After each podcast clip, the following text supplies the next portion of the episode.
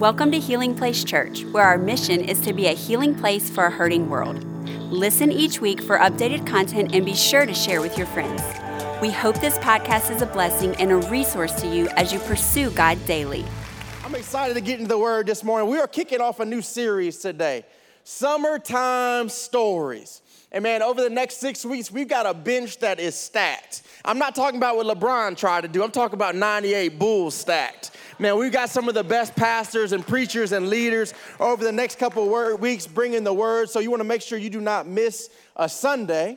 But if you've got your word, you can go ahead and open it up to John chapter 5. And the title of today's message is Pool Party in Palestine. Let's pray. Y'all ready to get in the pool? I'm always blown away. We'll pray in a second. but I'm always blown away that Pastor Mike and Rachel even trust me with a moment like this. It's like your parents being out of town and they trusting you at the house, you know what I'm saying? It didn't work out too well with my parents in high school, but we'll see how it goes today. Pray for me. Father God, we thank you, Lord, that your presence has already met us here, Lord. Lord, before we ever step into this building, your presence is already making way for us. So, Lord, I pray that you do what only you can do today, Lord, that your presence speak to us, Lord, you speak through me. Lord, I am available. Use me today. Speak to us. We need you. It's all a waste of time if you're not here, Lord. They're not here to see me, they're here to see you. In Jesus' name, amen, amen. I love a swimming pool. Man, I love a pool party. If you live in South Louisiana, you better live, love a pool. Man, if you don't have a pool at home, you got friends with a pool, you better nurture that relationship. That is an important relationship. Shout out Jeff Rabin and Troy LeBlanc. I love you guys. So when we had our first child, Elijah, and Allison came up with the idea of swim lessons, I was all about it, you know. How awesome is this? First off, that you have a six month, seven month old who's able to swim, talking about a party trick. You always want your kid to have a good party trick. But also, as a man, we just have, seem to have this masculine urge for our child to be able to do things that other people's child can't do. It's kind of like that thing from elementary school my dad could beat your dad up. It doesn't change much.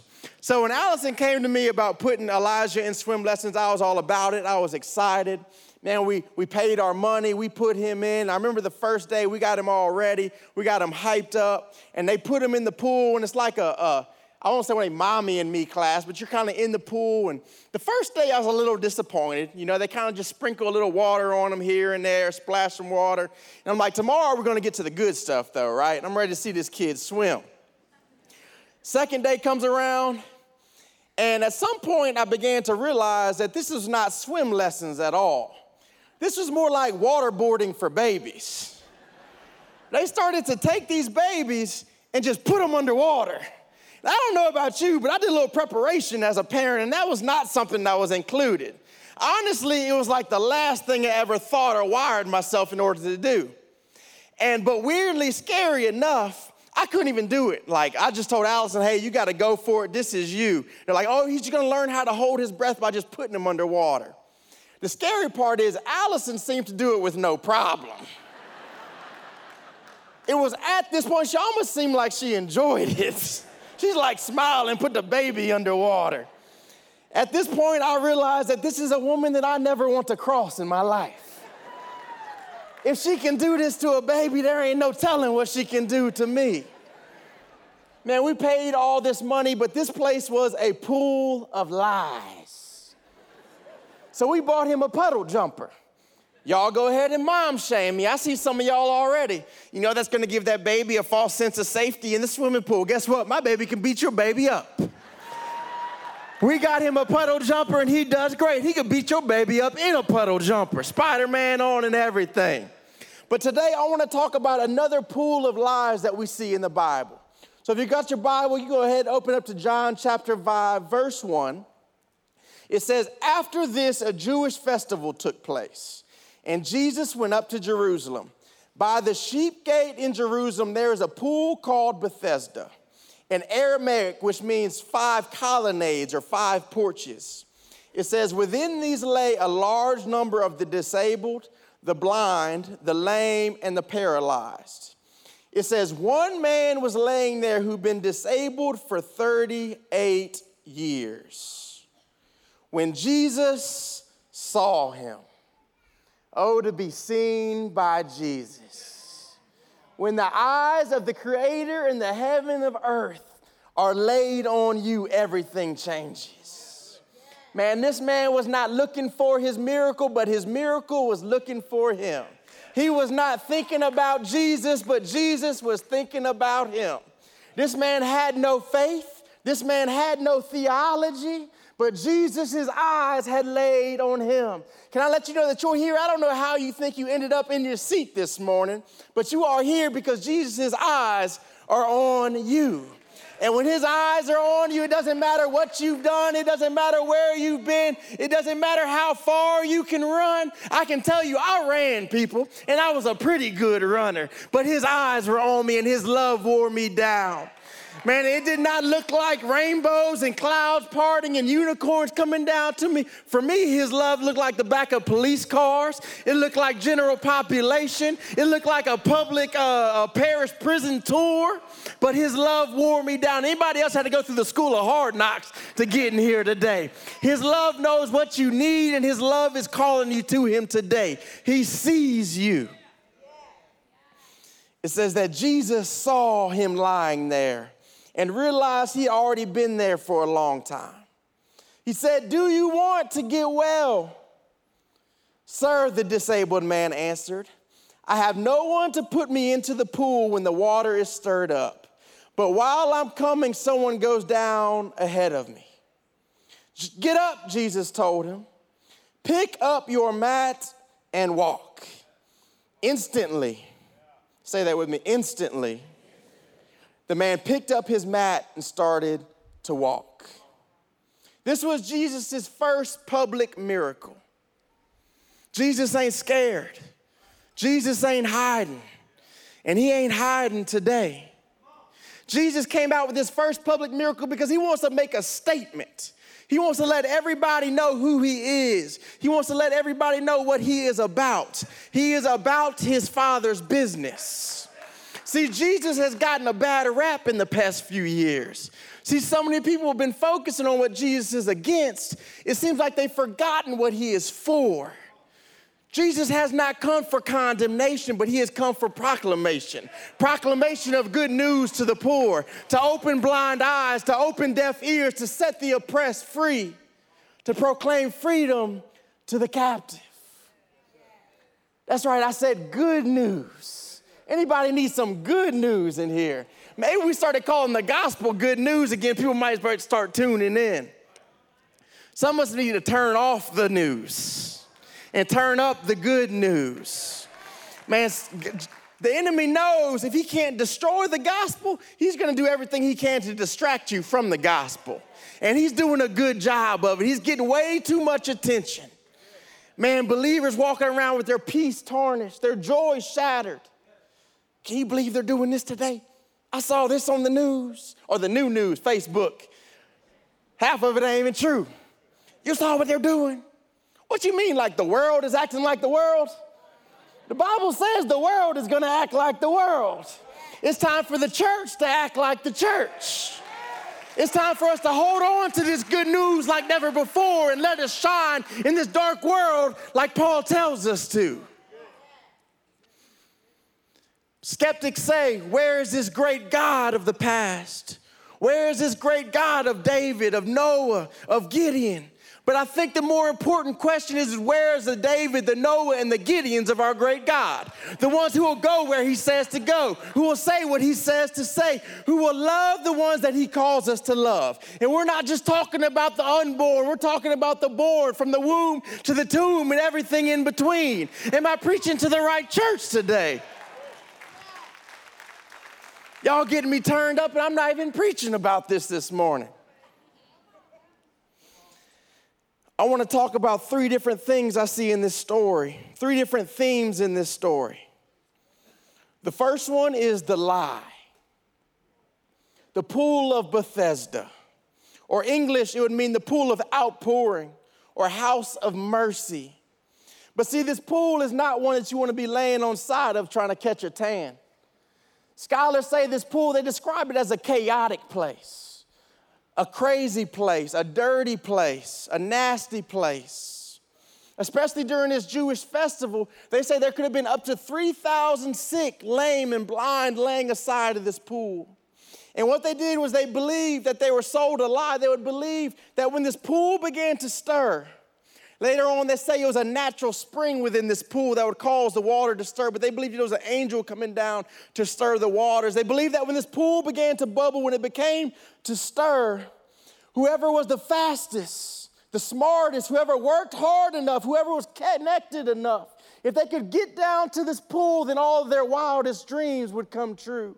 They would finally find what they were looking for. They would finally find what their body needs, what their soul needs. We don't know how this man got here that day, but clearly somebody brought him here and told him at this place he could get well. This pool became to look like a rat race. People skipping people, crawling over people, clawing to get ahead. And I don't think this story is necessarily just for the paralyzed, but there's something about this story that seems too familiar just to pass over. It seems so much like the society that we live in today. To be honest, it sounds a lot like the hustle, the grind, what Hollywood, what social media has sold us to as, as the new American dream. And we sit back just like this other man watching others get ahead, looking at those who've already gotten in the pool, watching award shows, keeping up with the Kardashians, Real Housewives. That's right, I ain't just coming after Fox News and CNN. I know what y'all be watching on Wednesday nights. And we obsess over those who have already gotten into the pool. Or we sit back like this man and watch those get to the pool before us those whose businesses have taken off, who's, who made their first million in business before us, or whose marriages take off, or we watch those on social media and watch others live our dream. And maybe none of these are your pool, but we all have a pool. You know, maybe your pool is that you finally get married because you're tired of being a bridesmaid on somebody else's day.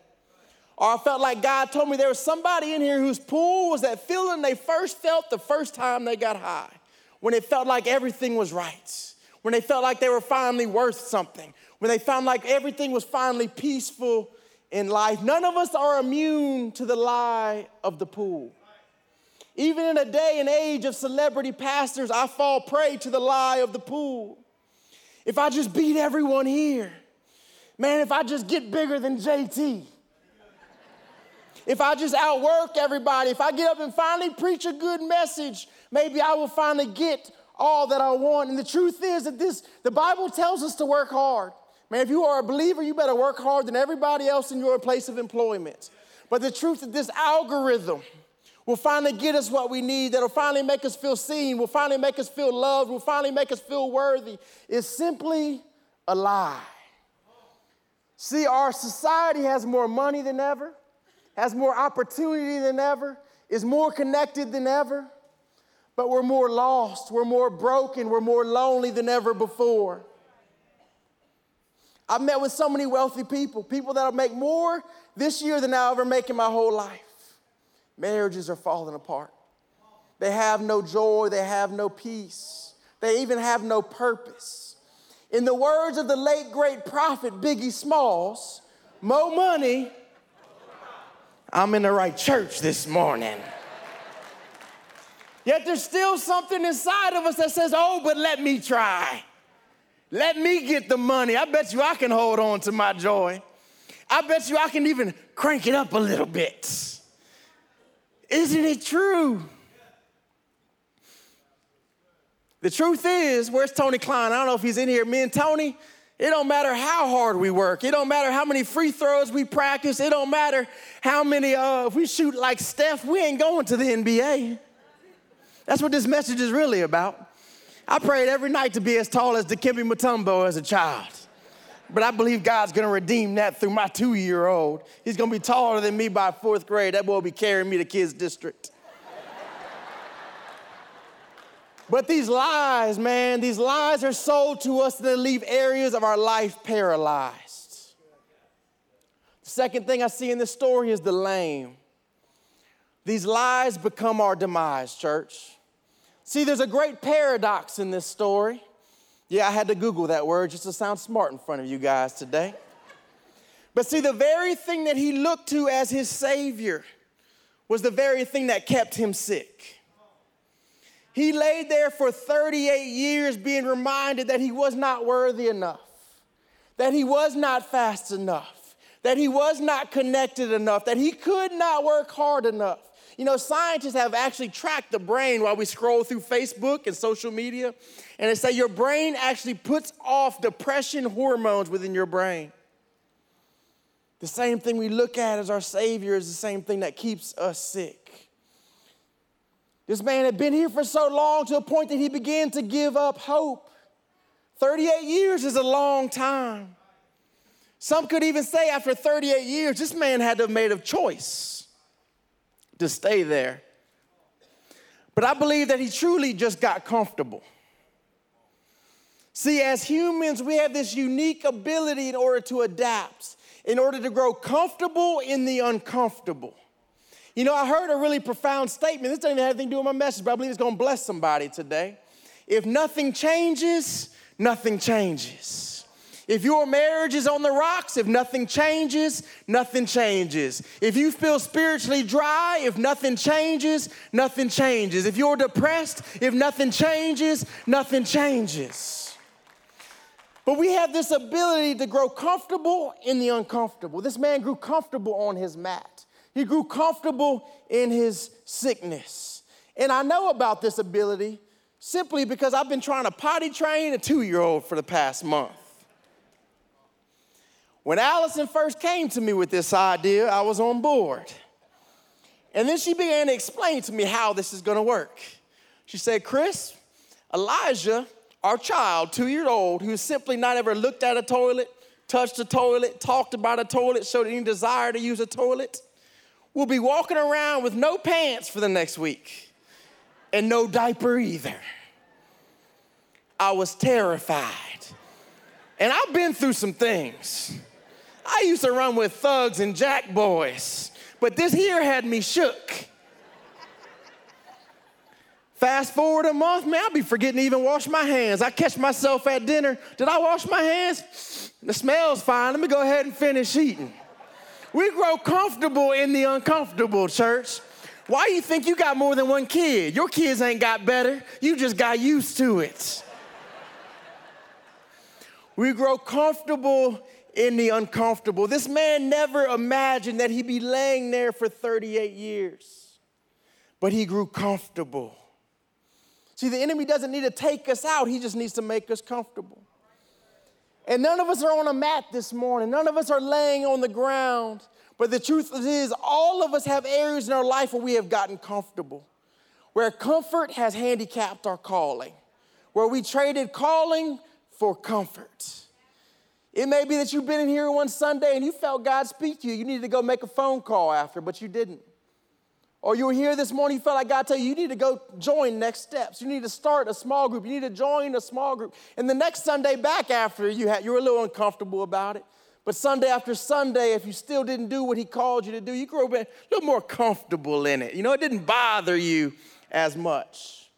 Or maybe like this man, your comfort has become, your sickness has become from a habit or a sin.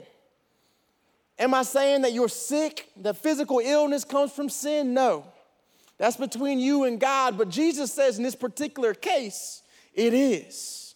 Sin has consequences, my church. See, the devil is a bad house guest. Any of y'all's mama used to have guests coming up when you were young, she'd have you cleaning everything. You're like, Mama, I don't think they're coming to dinner. I don't think they're going in the attic. I don't think they're gonna look under my bed. She's like, shut up, boy, just clean. But see, the devil is a bad house guest. If you let the devil in your house, what happens when you let sin in, you can't tell him what rooms he's allowed to go into and which rooms he's not allowed to go into. This is why Paul warns the church in Corinth in 1 Corinthians 11. He says, This is why many are sick and ill among you, and many have even fallen asleep. If we were properly judging ourselves, we would not need to be judged. But when we are judged by the Lord, we are disciplined, so that we may not be condemned with the world. The word says he disciplines those he loves. But see, he doesn't point it out to walk away from you. He doesn't point it out to rub it in your face. He points out the sin, he points out the habit this morning to call you out of it. Because the truth is, you never wanted it to take you as far as it has taken you. You never wanted it to hold on to you as long as it is holding on to you. But you found yourself on this ride you never wanted to get on, and you don't see a way off. And that's where the Lord steps into the scene. See, although times have changed, the human condition hasn't changed much. And what that means is the solution has not changed at all. He is the same yesterday, today, and tomorrow. He is just as powerful. He is just as loving. He is just as faithful. And just like he was looking that day, he's looking for somebody today. And he walks to this man and he says, Do you want to be well? And I believe he asked so many of us the same question today. And it's a question that seems pretty absurd. You're like, Jesus, this dude's been laying here for 38 years. He wants to get well, my boy. But see, Jesus' questions ain't no surface level questions. He's questioning your soul. Man, you ever talk to Miss Elise Cole? Miss Elise Cole talk to you, she's looking in your soul, boy. She ain't asking you about your hair, she's asking why your hair's like that. See, Jesus ain't asking this man just about his desire, but he's asking if he's willing to change his delight if he's willing to change his direction. And he asks us today, Do you want to be well? And of course, we say yes. But honestly, do we want to be well? We say we want peace and contentment, but delete Instagram? We say we want to quit looking at the things that we're looking at on our phone, but delete Safari off our phone seems a little extreme, Chris. We say we want to keep doing the same things we've been doing on the weekends, but quit going to your cousin Trey's house than going to the club. Seems like a little much. That's my family. See, we live in a place, and I'm preaching to myself right here. We want to be sexy, but we also want the cinnamon roll. See, we want the sin, but we want the Savior too. We want the sex, but we also want the Savior. We want the smoke, but we also want the Savior. But He is Lord and Savior. Or we respond like this man did that day Do you want to be well? And we try to make God our high powered assistant. Yeah, I want to be made well, but I have nobody to put me in. And whenever I go to get in, somebody always gets in before me. See, this man's eyes were still on the pool. What he was really asking Jesus was, Will you help me get ahead? Could you help me get to the pool? Would you help me to get in to the water? See, he had, new, he had no clue who truly stood before him that day. Just like so many of us don't. Jesus is thinking, Get into the water. I am the water. What you crave, what you desire is not what I do, but it's who I am.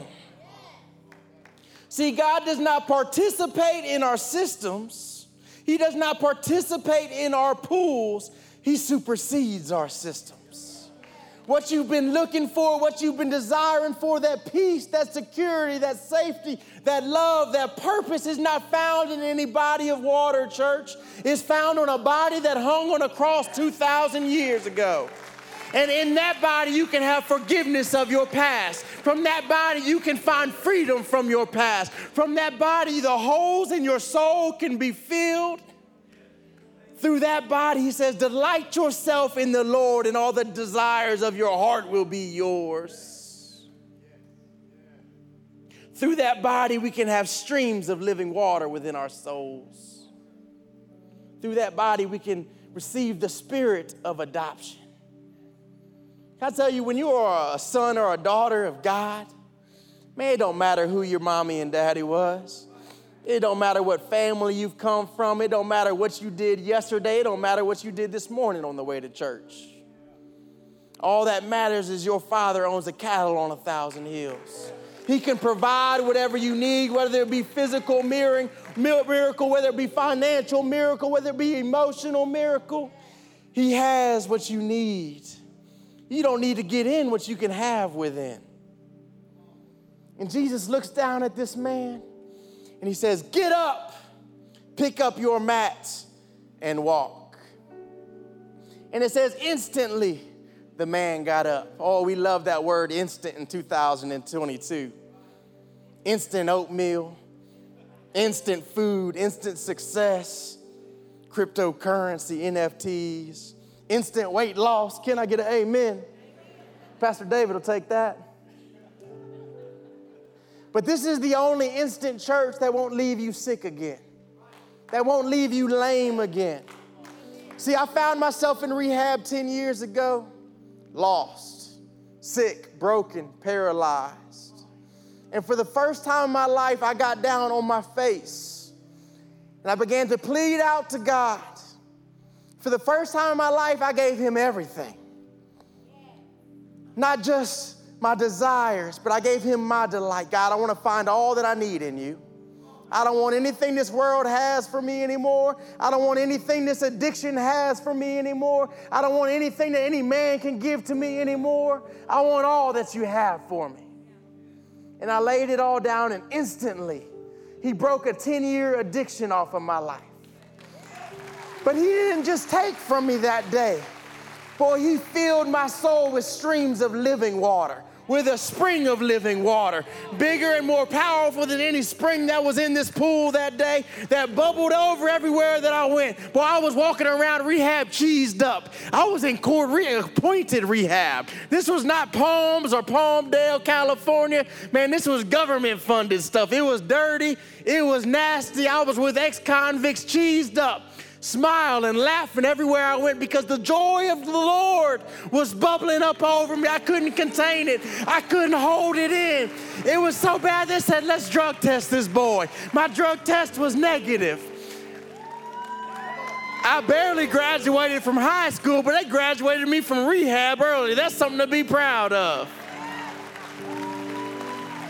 And I come to share this story today to tell you that there is nothing special about me. The God who did it for me wants to do it for you. And He's asking you today do you want to be made well? Are you willing to give up your pools? Are you tired of the mat that's been carrying you? Are you ready to pick up that mat and carry it? Do you want to be made well? And I'm not talking about joining a church or reading your Bible from time to time. I'm talking about coming to Jesus, making him Lord and Savior of your life. Thank you for listening. Take a moment and subscribe so you can become a part of the community here and stay up to date with what is happening at Healing Place Church. For more information about HPC, visit healingplacechurch.org.